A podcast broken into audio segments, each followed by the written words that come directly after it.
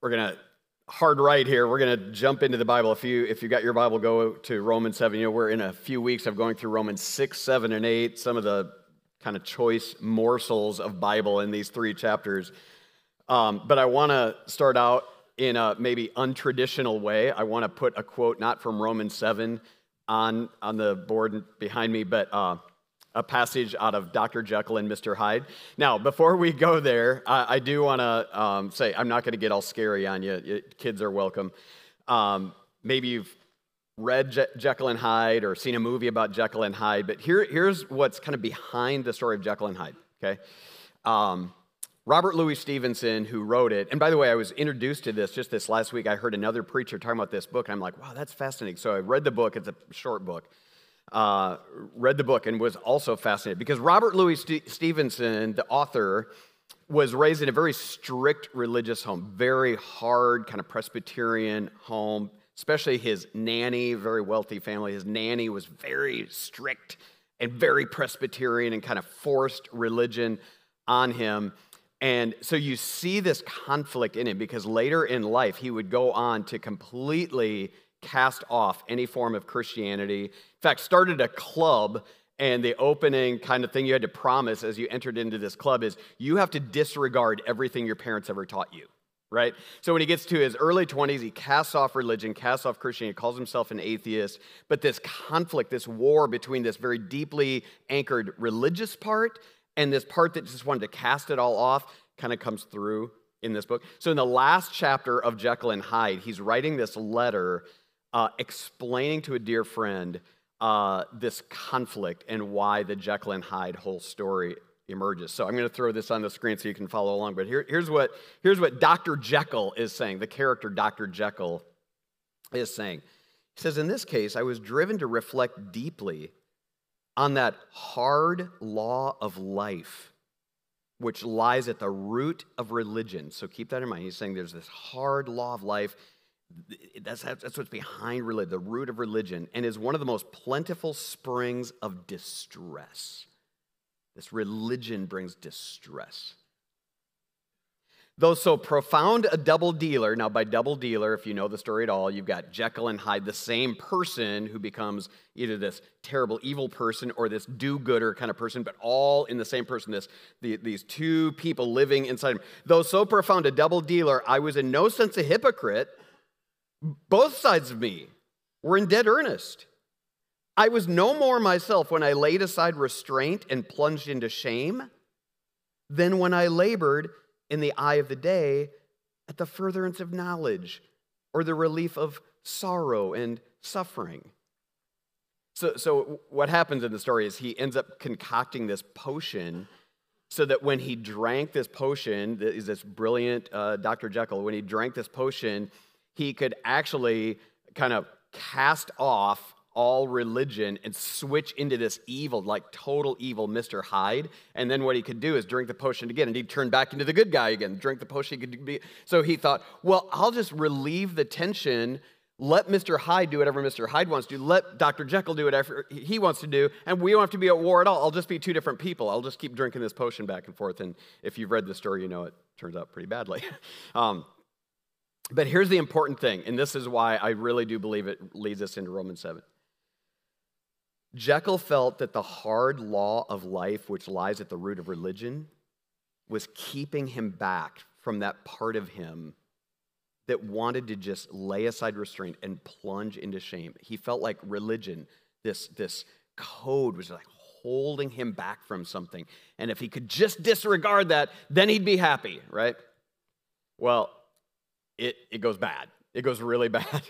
And it actually kind of introduces into us this same idea. Guys, this is where really good literature helps us because it allows you to look in the mirror. I think we're in a lot of the same way, often, many of us.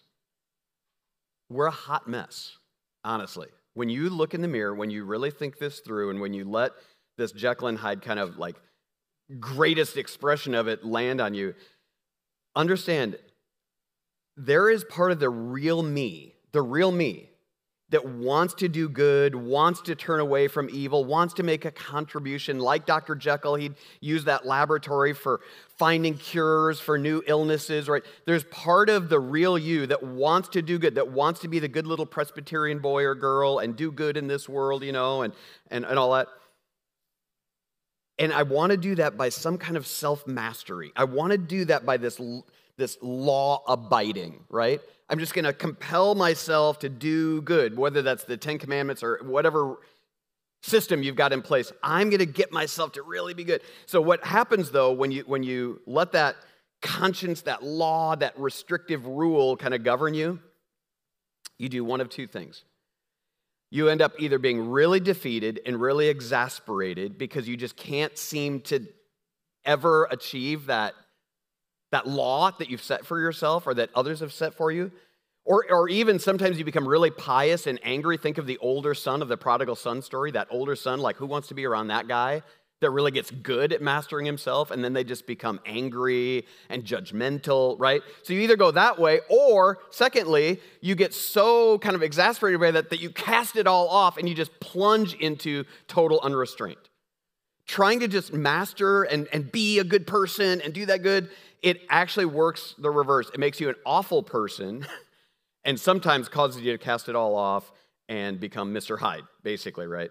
In that way, you guys, religion becomes a taskmaster in every sense that sin does. So here's the thing you've got your Bible open. You, you know that Romans 6, we just covered Romans 6 in a, in a couple of weeks. Romans 6 talks about sin being that taskmaster, right? there's this force, sin, that just keeps making you do stuff that you didn't want to do, and it, it, it, you become like a slave to sin. Now in Romans 7, he's going to have that same kind of picture in your mind of tyranny, taskmaster, you being a slave, but this time it's law, it's religion. It's this, this tyranny of needing to please God on your own, tyranny to you know, have a squeaky clean conscience before God, before men, to be that good Christian boy or girl, whatever. Again, whether it's the Bible, Ten Commandments, religion, or just some system you've created on your own, here's what I'm saying. Here's the big idea of Romans 7, I believe.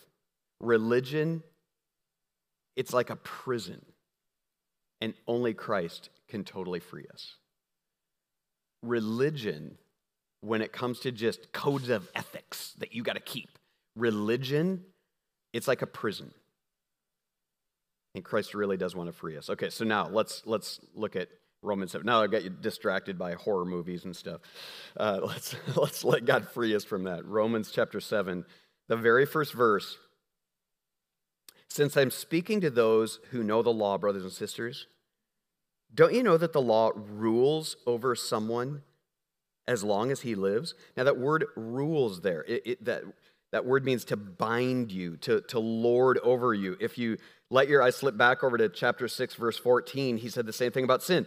Sin will not rule over you because now you're under not under law but under grace. Here's the thing. He's saying the same thing now about law, about religion. Now again, law might be the law, capital L law, like law of Moses, Ten Commandments, or it just might be he's done this back in Romans chapter 2, or it might be that you've never read the Ten Commandments, that you've got this restrictive sense in your conscience that you're trying to, to keep. Either way, law, religion. Um, it's, it's like a, a prison, right? So we all have this bent, you guys, not just towards sin, Romans 6, but towards self righteousness. Even the worst of us think that we're righteous. I'll, I'll, give you an example out of my life. I still remember this. I laughed at myself as this 18 year old. So I was at college I was not yet a Christian, and I remember I was uh, riding. Uh, I didn't have a car, so a buddy was taking me back home for the weekend. I don't know what we are going to do, but go back home. And as we are driving, you know, north to Little Osage, he tells me, he goes, "Oh man, I was at a party the other night, and I actually tried speed. You know, I was taking this drug, speed, and I was just like, Bill, are you kidding me? What are you doing? That's a drug. You can't take drugs." He goes, "Jeff, you smoke pot all the time. I was like, that is totally different. You know, like, and I remember just being incensed. You can't compare that. Like, like still, I, I was such a mess in every way, but somehow in that moment, I had this moral high ground and it was just ready to cast condemnation on Bill for taking speed for the first time, right? Here's what I'm saying we all do this. No matter what pitiful state we're in, we have this self righteousness. We have these standards that we've, we've decided upon, right? And then here's the problem then the world, already that's in us to be self righteous, condemning of others. Then we've got the world kind of throwing kerosene on that thing, right? So some of you were raised in a very religious home, maybe even a very strict religious home. Some of you had religion kind of forced on you and it felt like shackles on you, right? Or some of you maybe just had a very domineering mom or dad. It wasn't because of the Bible or because of church, but this code of ethics, and you felt like you could never, ever please that mom or dad. Or maybe some of you had um, a real tyrant of a boss at some point and you just felt like they were always hawking over you. You can never please that boss right? Maybe you had all the above right? There are some of you lucky enough to have had all, all the above. I remember i remember one boss i had i had so many jobs going through college just trying to make my way through. And one of the jobs i was working at this retail store and the guy told me uh, all of us he was just this tyrant of a boss. And at christmas time if somebody bought an article of clothing, you could give them a gift box if they bought a full priced item. But you could not give a gift box if they bought a sale item. Well, I remember this lady came in, you could tell she was kind of kind of poor and she was scraping it together to buy this sweater for her son, you know, and just this really wonderful. So I helped her find a sweater, blah, blah, blah, sales. And right before she left, she goes, Oh, is there any way I could get a gift box? And I'm in that moment, right? And I actually kind of look around. I'm like, totally, you can't. I slip this gift box into her bag, right? Well, little knowing, the boss is like literally hawking, like looking right around the corner, like he did all of us, but looking around the corner. So she leaves. He comes storming around the corner, you know, and he comes running up opens, I'll never forget this, opens the cash register. There's all these other people still in. Opens the cash register, grabs a bunch of coins, throws them at my feet, literally throws them at my feet and goes, That's what you're doing, aren't you? Just throwing my money away, throwing my money away. And I'm standing there like ding, ding, ding, ding, ding, ding, you know, dimes rolling around my feet, you know. So some of you have had, you know, tyrannical authority figures over you, and you know exactly what I'm talking about, right? We are trained. We are trained with our own inner voice and then often with other voices around us to think about every word you're going to say, every move I'm going to make. Am, am I ever going to please them, right? Whether it's, again, yourself or this system over you. Here's what I'm saying Romans 7 wants to free you from this inescapable cycle of not being able to please yourself or anybody else around you. Jesus has come to free us from that tyrant. So he starts off teaching us by giving us an example. So look at verse 2 because he starts off, for example, right? That's how you know you've got an example coming. He says that, okay? So verse 2, for example, a married woman is legally bound to her husband while he lives, but if her husband dies, she's released from the law regarding the husband. So then, if she is married to another man while her husband is living, well, she's called an adulteress. But uh, if her husband dies, she's free from that law. Then, if she's married to another man, she's not an adulteress, right? She's, she's got a new husband. So here's the thing I think what he's actually trying to say here, he's giving an example. He's not trying to teach us about marriage or divorce or adultery. He's actually just trying to give us an example to fix something in our mind. When you're married, here's what I think he's saying. When you're married, guys, your spouse exerts the most influence in your life as any other human on the earth. When you're married, that other person with you, and he's not even being real kind of misogynistic or something about, you know, men ruling over women. No, no, no. I think he could actually have switched the roles, husbands and wives, around and gotten the, the same point across. What he's trying to say is when you're married, that other person, that spouse that you have, exerts an incredible amount of force on you, right? So you think differently about everything when you're married. This is like rightly so. Um, every decision you make, the friends that you end up hanging out with, hobbies that you take on, the way you spend your money, like almost everything goes through the filter of I've got this partner in life, this, this spouse, right? So, as long as you're married to that person, right, that is true. But if you become a widow or a widower, that force, that compelling force, and those ways of doing things disappear, right? And then if you end up wanting to get married, you once again have a different set of kind of rules and ways. And some of you have had more than one spouse. You know this, right? Everything has to change and adjust because you've got a different kind of person, a different kind of ways to do things that are set in your life. I think that's what he's trying to say. I believe that what Jesus is wanting us to know is that we have kind of been naturally married to this system of law, but now he wants to come in and say, oh no, that's dead to you. I've got a whole new way of living. Because that's what he goes on to say. Now look, look with me at verse 4.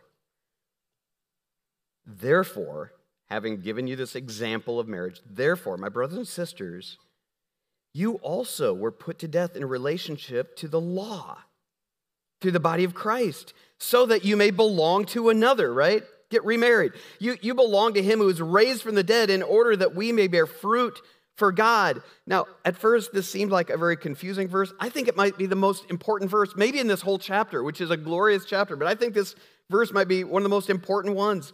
You have a very different spouse now, like air quotes, you know, spouse now, right?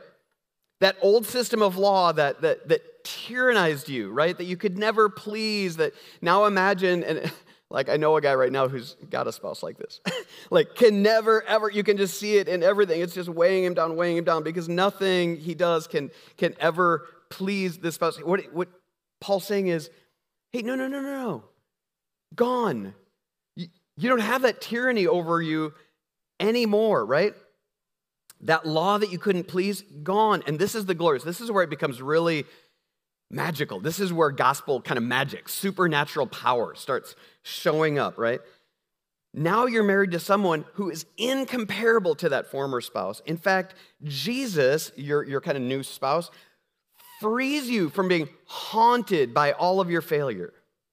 He wants to free you from that constant condemnation, that constant feeling of, I'll never, you know, please him. No, no, he frees you from that. In fact, look what he says. He died having taken your failures onto himself. Not only did he not stand over you, just constantly reminding you of your failures, he took your failures into himself. He was, I'm not afraid of those at all. I love you so much in spite of those. I'm going to remove those out of you. I'm going to absorb those into my own self and die so that you never have to face those again, right? That's the kind of spouse Jesus is. I'm looking at all your glaring weaknesses. I'm seeing all those ways that you can't even hold the standard that you have set for yourself, well alone God's standard, right? I know you're an utter failure, and guess what? I love you anyway.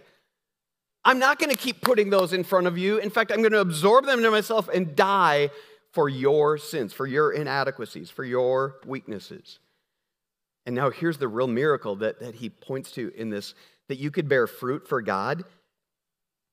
He actually, you guys, miraculously, this is gospel magic again. This is what happens. It's not you fighting to do good, He breathes new life into you. He, he absorbs your sin, dies for those, and then whew, breathes new life into you so that you can actually bear fruit for God. You guys, it, and, and then all of a sudden, doing good things starts happening almost naturally, almost spontaneously, like before you even know what's happening. Think, think about an apple tree. Think about a tree that's growing up and it doesn't know it's an apple tree, right? Because it's young and it hasn't gotten old enough to bear any fruit. And it's, you know, sitting there now with its arms out, its branches out, and all of a sudden, poop, this little apple comes out. And he's just like, Frank, look what happened. This is, I, I like, think, uh, there's another one. I'm all of this fruit growing on my arms. You know, it's like, that kind of thing where you're bearing fruit for God, but it's not because you're working at it. In fact, you barely even know it's happening. God is supernaturally, supernaturally, magically kind of making it, and it happens, get this, without guilt, without shame, without duty, without standing over, you better put an apple on there. You know, no, it's not. It's just happening spontaneously, no longer that kind of nagging spouse of the law forcing you to do this. This is happening because He's breathing new life. So look at that next verse, verse 5. You're bearing fruit for God, he said in verse 4. Now, verse 5. Remember, when you were in the flesh, the sinful passions aroused through the law were working in us to actually do the opposite bear fruit for death. Like he's saying, remember the opposite before Christ. When you were in the flesh, when you didn't have brand new, new life coming at you from Jesus, when you were still just in your flesh, those sinful passions that aroused through the law, they bore fruit, but fruit that brought death. Here's what I think he's saying, guys.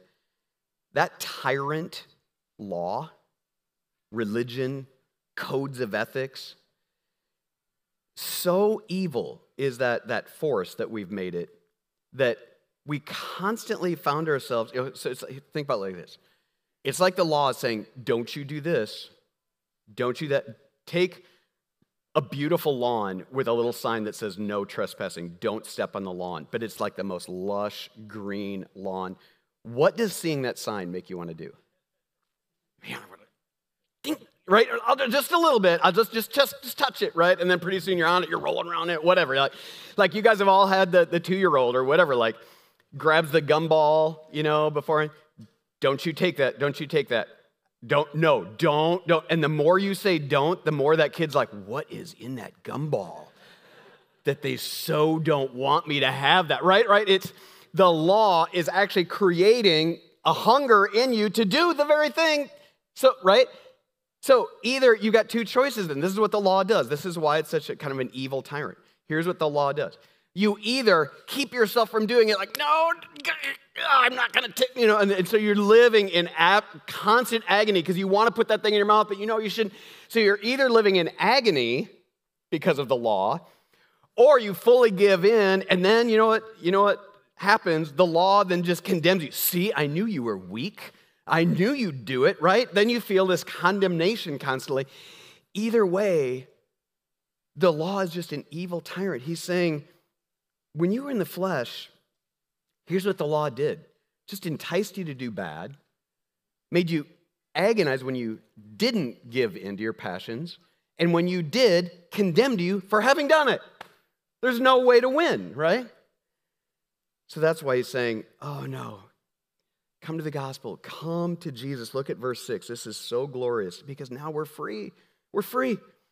Now we've been released from the law since we've died to what held us, so that we may serve in the newness of the Spirit and not in the old letter of the law.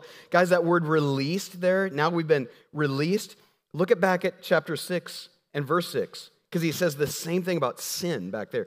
We know that our old self was crucified with him so that the body ruled by sin might be rendered powerless. That's the same word, rendered powerless. So you don't have to be enslaved to sin anymore. Well, now he's saying the same thing about law. We've been released, it, has been powerless now over us because we've died to what held us. It held us back that we may serve in the newness of the Spirit. Newness of the Spirit. So here's the thing, guys. This is where the magic of the gospel really comes through. I, I want you to look at Galatians 5. I'll have, I'll have this on the, on the screen for you as well. The, what is this newness of the Spirit? Here's what I'm saying this is what starts happening spontaneously when you embrace the gospel, when Jesus actually comes and breathes new life. Here's what it says in Galatians 5. But the fruit of the Spirit, that's what he's talking about, the fruit of the Spirit, the newness of the Spirit, it's love, it's joy, peace, patience, kindness, goodness, faithfulness, gentleness, self control. Oh man, the law isn't against such things, right? This new law. Here's what I'm saying by that, guys. All of a sudden, when you stop working and thinking, I've got to do better, I've got to just please this conscience this is no, when you actually give your life to Christ and He breathes new life into you, you know what starts coming out? Instead of apples uh, uh, on a tree, the fruit of the Spirit, all of a sudden, without you even having to agonize over it, suddenly this transformation happens. And you've known people like this, right? You've known people that step from darkness into light. And you're watching this. All of a sudden, they become a person of love and joy and peace. Man, there was nothing but anxiety before. There was nothing but just, you know, constant warring. All of a sudden, no, no, actually, whew, peace, patience, kindness. You find yourself, you know, kindness looks like something. Like other people suddenly become recipients of grace and mercy, kindness. You'd start doing good. Not because somebody you better do it, you better clean your room. You, better, you know, it's not because you've got a tyrannical boss over you. You want to be kind because the Spirit is inside you, bringing goodness, faithfulness, gentleness, even self control. You find yourself being like, oh, I actually I don't have to give in to that anymore. Not because you're like, no, don't, don't, don't, don't. Now all of a sudden it's like, whoa, that that bad habit just kind of dropped off me. Not because I was agony, but because, wow, I got new life breathed into me. The Spirit is recreating me, right? Guys, Romans 7, that's as far as we're going to go today in Romans 7. Whatever I've messed in your mind with you, uh, Ryan will be up here to clear up next week as he covers the rest of Romans 7. Because this, this, is some tough stuff to, to understand what he's trying to say. But here's, here's, what I, here's what I believe, and even the reason I started with this Jekyll and Hyde thing. The fatal mistake that Dr. Jekyll, the character Dr. Jekyll, literally fatal, like if you read the book, literally fatal mistake is that both self imposed, duty bound law religion and unrestrained sin both lead to death. That's what Romans 6 and Romans 7 are trying to say. Whether you just give in to be Mr. Hyde or be this restrained Dr. both of those paths on your own in the flesh, that's the way he used it, in the flesh leave God out, leave the Spirit out, leave Jesus out. You in the flesh, either way you go, it leads to death. And here's what I'm saying Jesus put to death the power of sin, Romans 6, and the power of the law in order to recreate you, breathe new life into you. Here's the key to unlock that power in your life you have to admit that you're a Jekyll and Hyde. You have to look in the mirror and realize what a hot mess you are and admit it. If you really want to unleash this kind of power in your life, the very first step is to say, I'm a mess. Here, here's what I'm saying. All of you can relate to one, likely both of these scenarios. Those times that you've said, I'm just going to throw off any kind of restraint. I'm just going to be Mr. Hyde. I'm just going to give myself to that thing that I want to do that I know I shouldn't do. I'm going to give myself fully to it. That's what's going to make me happy. Just getting rid of the restraints, that's what's going to make me happy. How'd that work out for you? How did it work out for you when you just gave in to every impulse of your desires, unrestrained? How'd that work out for you? Conversely, how did, how did it work out for you when you were trying your hardest to be that good boy, that good girl? How did it work for you when you thought, I can do this, I can master this? How did that make you feel? I'll tell you what it did. It either made you so anxious and exasperated or made you an angry, pious older brother, like in the prodigal son story, right? Nobody wants to be around you. You lack any fruit of the Spirit because you're so tyrannized by law. I'm actually going to go, as I close it up here, to the couple verses that follow. I love the verses that follow that whole thing back in Galatians 5 on the fruit of the Spirit. Because here, here's what he says right after that, back in Galatians 5. He says this Now, those who belong to Christ Jesus have actually crucified the flesh with its passions and desires. So if we live by the Spirit, let's just keep in step with the Spirit. Here, here's what I, I love and why I think it matches so well what's going on in Romans 7. Guys, our hope is in Jesus Christ. Our only hope is, is when we look in the mirror and say, oh man, I am the hot mess of Jekyll and Hyde. That is me. Jesus, the only thing I bring to you is brokenness. the only thing I bring to you is a terrible track record of me trying to do this on my own. That's what I bring. And you don't find condemnation in his eyes. You don't find him sitting there waiting, tapping his foot, waiting for you to get it together. No, you know what you find? You find, oh, yeah, I know. In fact, I know worse things about you than you even know. And I love you. And I'm willing to take all of your brokenness and all of your sin and all of your religion that kept failing you. It's kind of pathetic watching you try to do that on your own. But I, am you know what? I'm going to absorb that all in myself. And then I'm going to breathe new life into you. I'm actually going to recreate a brand new person in you. And all of a sudden, you're going to find yourself being patient and kind and gentle but it's not going to be you. In fact, you're going to be more shocked than anybody else that that's the kind of person you're becoming, right? Because it's going to be by my spirit, you're going to be a new person. And all of a sudden, that apple tree is going to start bearing apples, kind of whether it wants to or not, because my spirit is going to be now flowing with new life. But here's what it requires keep in step with the spirit.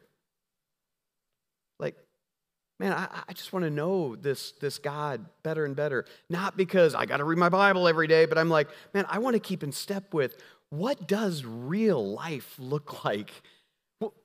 What does walking with Jesus really look like? I, I, I just want to keep in step. I, I just want to know this God who has done so much for me. So, what I want to do, I, I just want to have a moment of prayer. We've got just a few moments, just for you to really let this land in your own soul. So before we go on into worship, I want to give a little bit extra time for prayer. So will you will you stand with me and I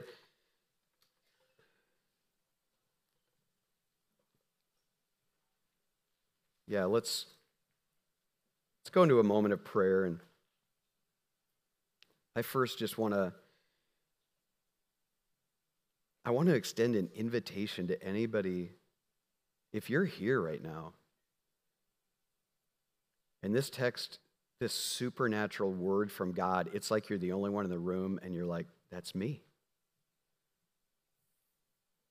I just want you to know that's true. It is like you're the only one in the room because that's God's Spirit, like tapping you, awakening you to truths that you maybe didn't even know that you needed and are now like the only thing that you can think about. This is your moment. This is that critical moment for you to take that step forward and say, Jesus, I believe. I came in here not even realizing what I needed to hear, and now you're telling me what I absolutely needed to hear. I believe you. Open up your hands, open up your arms, open up your heart and soul, and say, Jesus, Thank you for your love. Take me. Take this pathetic person that I am and whew, breathe new life into me. I want to be that new person, but I can't do it. I never have been able to do it.